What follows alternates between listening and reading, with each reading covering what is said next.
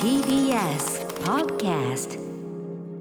キニマンス塚本二木とみたらしかながお届けしています。明日のカレッジ。ここからの時間はネクスターズルーム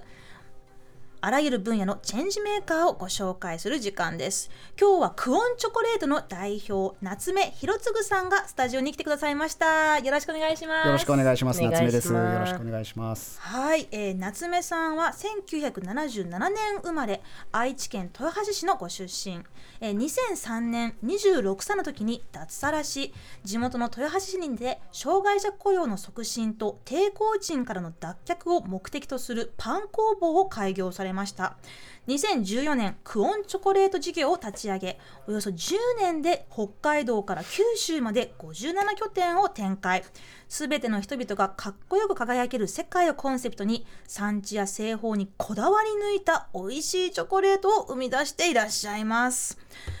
食べたいね。ありがとうござい早く早く食べたいですけど、はい。まずお話を聞きましょう。はい。はい、はい。あのまずこのクオンチョコレート本当にあの私あのドキュメンタリー映画もねチョコレートな人々という作品見させてもらったんですけれど、なんかこうとても、まあ、ユニークというかすごく挑戦的な職場だなと感じましたけれど、えっと、どういう事業かちょっと説明してもらってもいいですか？そうですね。あの今ご紹介いただきましたように、えー日本の国内で、えー40店舗、えーそれから製造だけやってる場所もありますので、えー全国で57の拠点を展開する日本のチョコレートブランドになりまして、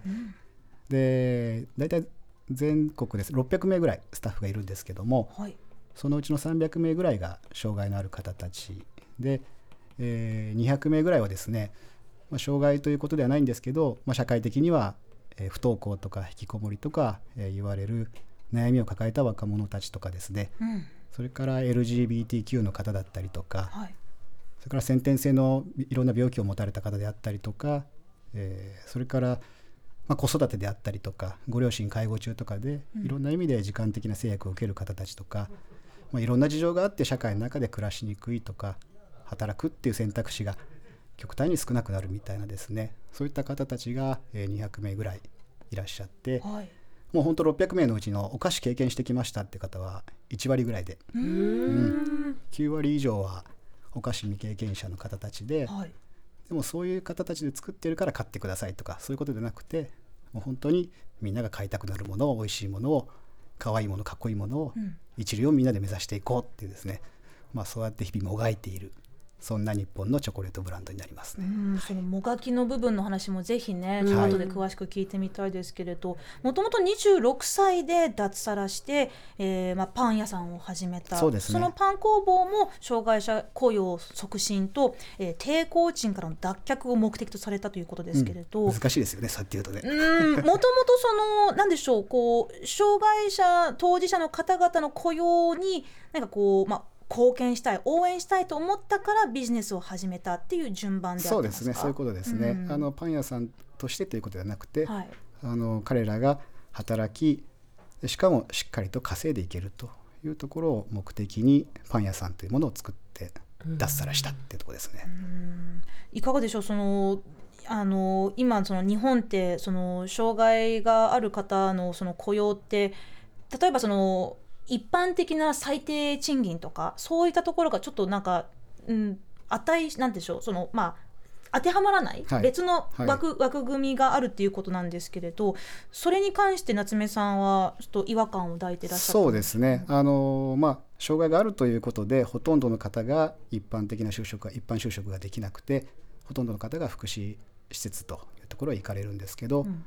でこの国の底での平均月給がだいたい1万5 6千円ぐらいと、月給が？そうですね、はあ。なっていて。で僕はお金が高ければいい安ければダメということを言いたいんでなくって例えば僕だってそのじゃあ進学をしようと。した時に受かる受からない別にしてどこの大学にしようかなとかいろんなチャレンジをする選択肢があるじゃないですか。うん。で大学を終える時にどういった会社に就職したいなみたいな形で受かる受からない別にしていろんなチャレンジする選択肢があるのにはいなぜ障害っていう属性があった途端にその選択肢が極端になくなってうん。しかもその1万5 6千まあ当時は、まあ、僕が脱サラした時は1万円いかないぐらいだったんですけど、はい。まあ、それが仕方ないんだっていうふうにそういうもんなんだってされるっていうのは、豊かな国日本じゃなかったのかなとかですね、なんか極めてナンセンスだなというかですね。おかしい。なんで急に選択肢がなくなるんだろうっていうのはとてもナンセンスだなと思ったのが脱サラをしてパン屋さんをスタートしたっていうきっかけだったんですけど、うん。こちらの YS さんという方からお便りもらってるんですけれど、えー去る1月3日チョコレートの人々を拝見しました。障害者の賃金は安くても仕方ないと諦めたら変わらない。という夏目さんの力強い言葉を聞いて雷に打たれたようなショックを受けました、就労支援で少ない工賃しか払えなかった自分が情けなく障害者雇用制度を変えていきたいと強く強く思いました。夏目さんの話を聞けるのを楽しみにしています。ありがたいですね。その雇用をされる側の人でもこういう葛藤というかしょうがないのかなっていう気持ちでいらっしゃるの方も少なくないのかもしれませんね。やっ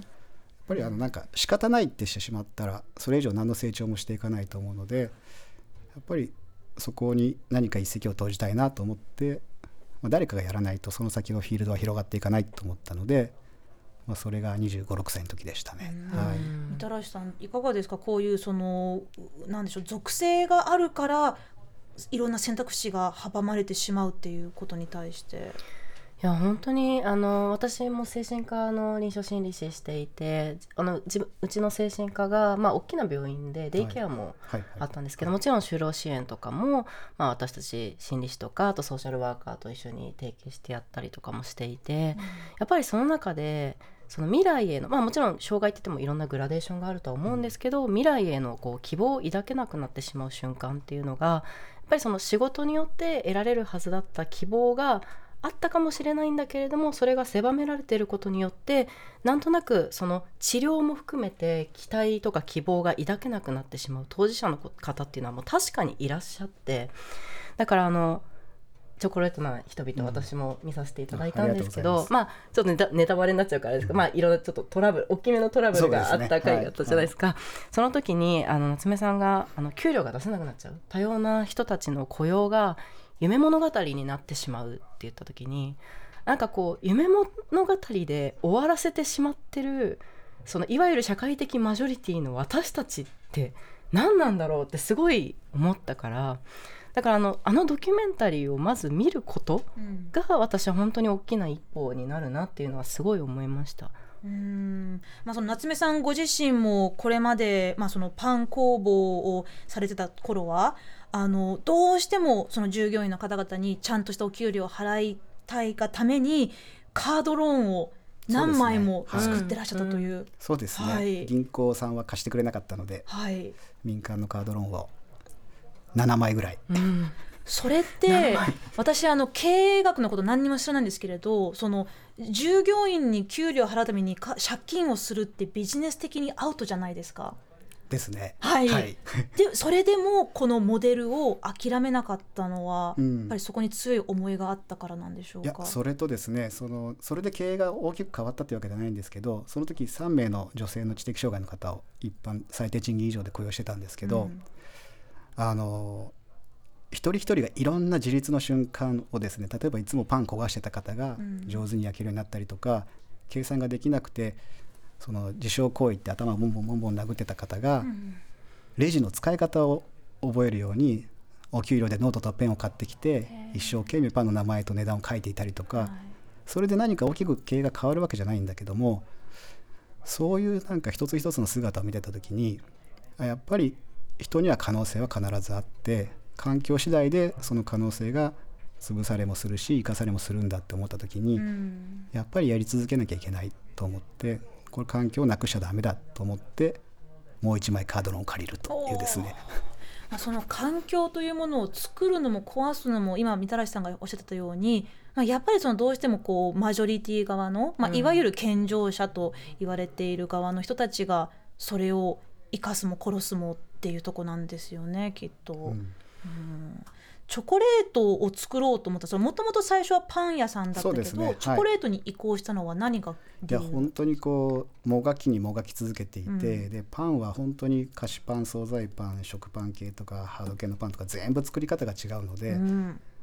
ある一定の生産数を出すためにはやっぱりそのスピード軸についてこれない方マルチタスクで動いていくので、はい。誰かを置いていかないと生産数ができないっうんていうのがすごく悶々としてた時にあるショコラティエの方と出会ってで本当にチョコレートは誰でも正しい材料を正しく使えば誰でもうまいものを作れるよっていうことではい。で彼のところに行ってチョコレートを学ばせてもらった時に、うん本当に簡単な手作業の繰り返しで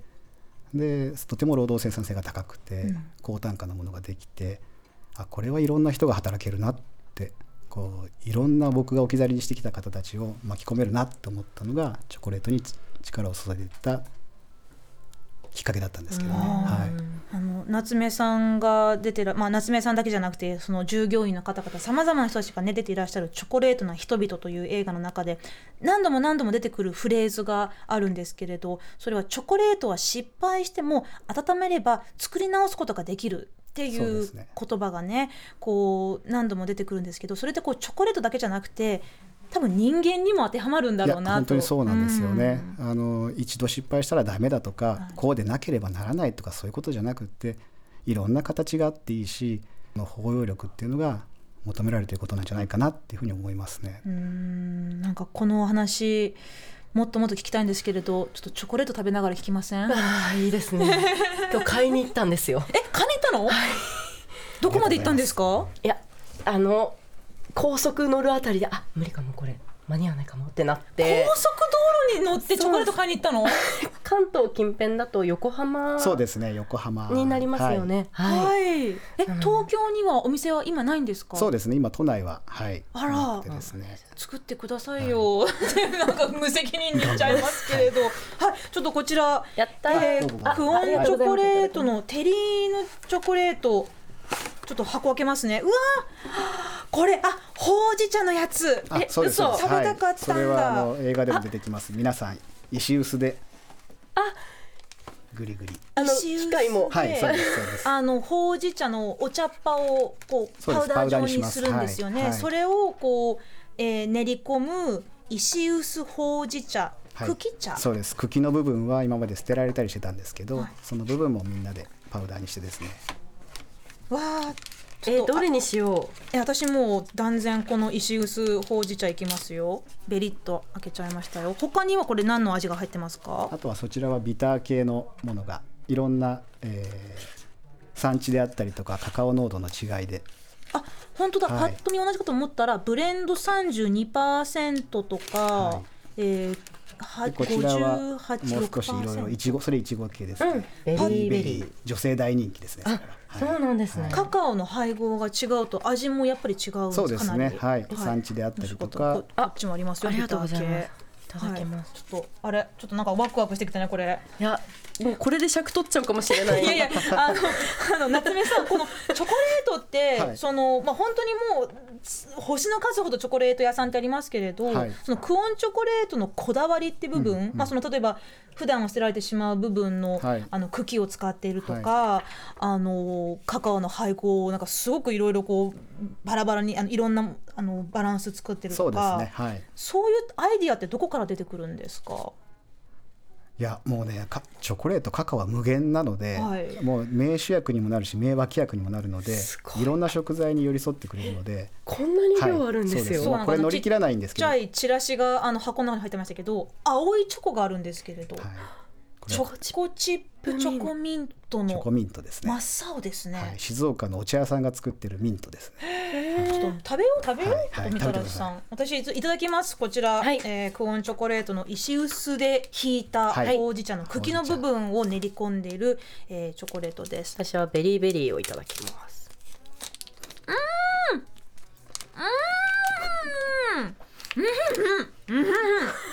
喋ってください、なんかほうじ茶かしら？これなんかゴゴリゴリするうん。この白いピースは何ですか？それは、えーナッツですね。はい。あはい。あもうあのああとは日本語 出てこなくなる。焼き豆苗字って言ってお米をパフにしたようなものも混ざってますね。もう食感といい味といいもうなんか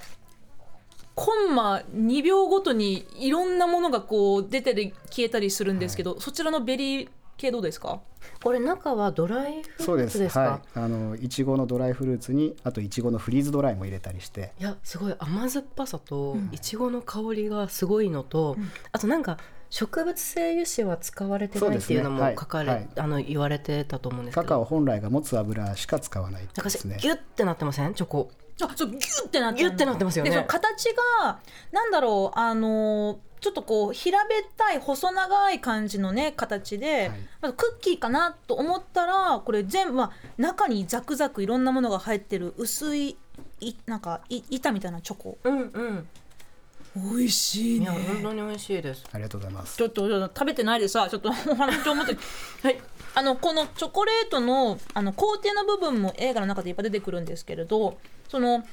やっぱりそのさまざまな、まあ、あの属性というか特技不特技がある方々がはい。同じ職場でチョコレートを作ってる。となるとやっぱりこうじゃあこの人にはこの役割を任せようとかね。この人はちょっとこれが苦手そうだからじゃあどうしたらできるようになるかなっていうことを考えてながらやったりすると思うんですけれど、はい。やっぱりそこではこう一筋縄ではいけないこともたくさんあると思うんですよ。例えばなんでしょうあのこう失敗も含めてこういろんな発見があったエピソードなど何か教えてもらってもいいですか？いやでもねあのチョコレートは本当にあの失敗してもまた溶かせばやり直しができるので、で本当にこう僕はし世界で唯一人に人の時間軸に合わせてくる食材だと思っているので、はい、他の食材は全て「はい次これやるよこれやるよこれやるよ」って食材に人が合わせていかなきゃいけないんですけど、まあ、パンもねこうどんどん膨らんでいっちゃいますよね。はい。うん。チョコレートは本当にこう待ってくれるしなのであのそうですね。本当にいろんな人に寄り添ってくれるので,、うん。であの一気通貫して一人で黙々とやることが好きな人はそのような環境を準備していきますし、うん。今言ったみたいに一つ一つ分解をしてパートナーを組んでやることが得意な方はそのようにやっていきますし、うん。まあ、それぞれにあの特性に合わせてっはい。ていうのが本当にチョコレートの魅力ですね。うん。はい。ただその職場ではそういうまあ寄り添いというか理解があったとしてもやっぱりそのビジネスとしてやってらっしゃる以上この日までに納品しますとか、はい。この日までに配達します、はい。この日までに何千個何万個っていう時に、あれなんかちょっとみんながいろいろまあなんでしょうね。こう、まあ、凸凹ゆえの、えーことがあったから間に合わないかもしれないってなった時にはどうなさるんですか？みんなでもがく。実際に映画の中でもねたくさんたくさんもがいてらっしゃるうん。場面が見られますけれど、だからそのリスクを避けるようにやるっていうことではなくてはい、もう本当に大変だけどもそれが成長の次への一歩だっていうことでもうもがいていくってことですね。それは例えばあの取引先に頭を下げるとかいうことも含まれますか？そうですね、まあ、いろんな、あのー二の手三の手は頭の中では常に考えて、うんはい、いきなり安全な策をやるんではなくて、うん。みんなでチャレンジをしてでも経営者なのではい、いろんな策は考えてでもしこれがダメな時にはこれをみたいなことは、まあ、常に頭の中パンパンですけどうね。んはいでもなんかこれちょっと失礼かもしれないんですけれどなんかこうそういう難しくて大変で面倒くさくて一筋縄ではいかない方法よりももっと楽な方法ってあるじゃないですか。まあ例えばですけれどコミュニケーションができやすい、えー人しか雇わないとか、うん。あの一度言われたことをそのままできるようにする人を優先するとか、まあ、いわゆるその効率的な方を優先する方法ってあると思うんですけど、でもやっぱりそればっかりだと世の中ギスギスしちゃうよなっても思いますよね。そうですね。うん。そうですね。なんかそれにそれが何が面白いんだろうっていうふうに思えてしまうので、うん。はい、うん。なんかすごいやっぱりあの映画を見てて思ったのがいやそうだよね。当たり前の権利だよねっていうのをすごい思ったんですよ。うん。基本的人権が私たちにはあってどんな人でもあって当たり前の権利当たり前にお金を受け取ることも当たり前の権利でなんかそれをこう当たり前にしてくれる人たちがやっぱりこう映画の中でこう映し出されてるからすごくこう希望を持ったというか、うん。あの私が一番やっぱ感銘を受けたエピソードの一つの中で。あのまあ、ある特性を持った方がいて、まあ、どんどんしてしまう。あまあ、チックそうチック症で、まあ、どんどんしてしまう立ち作業で足はい。をどんどんしてしでまう。2階から1階にこう建物をこう別の建物をまた建て建てたのか、まあ、借りたのかっそうですねていうところもなんか、あこうチョコレートと一緒でその人に合わせていくみたいなところが、うんいや本当にすごいなっていうのは、なん思いました。お前その足音を鳴らすのやめろよとか、うん。じゃあこの人はもうここでは働けないとか、ね。排除とか強制ではなくて、この人が足をどんどんしながらも働ける環境ってなんだろうって考えたってことはい、ですよね。そうです。やめてもらうのは簡単だと思うんですよね、うん。でも社会がそうだから誰か置いてかれる人がいると思うんですよね、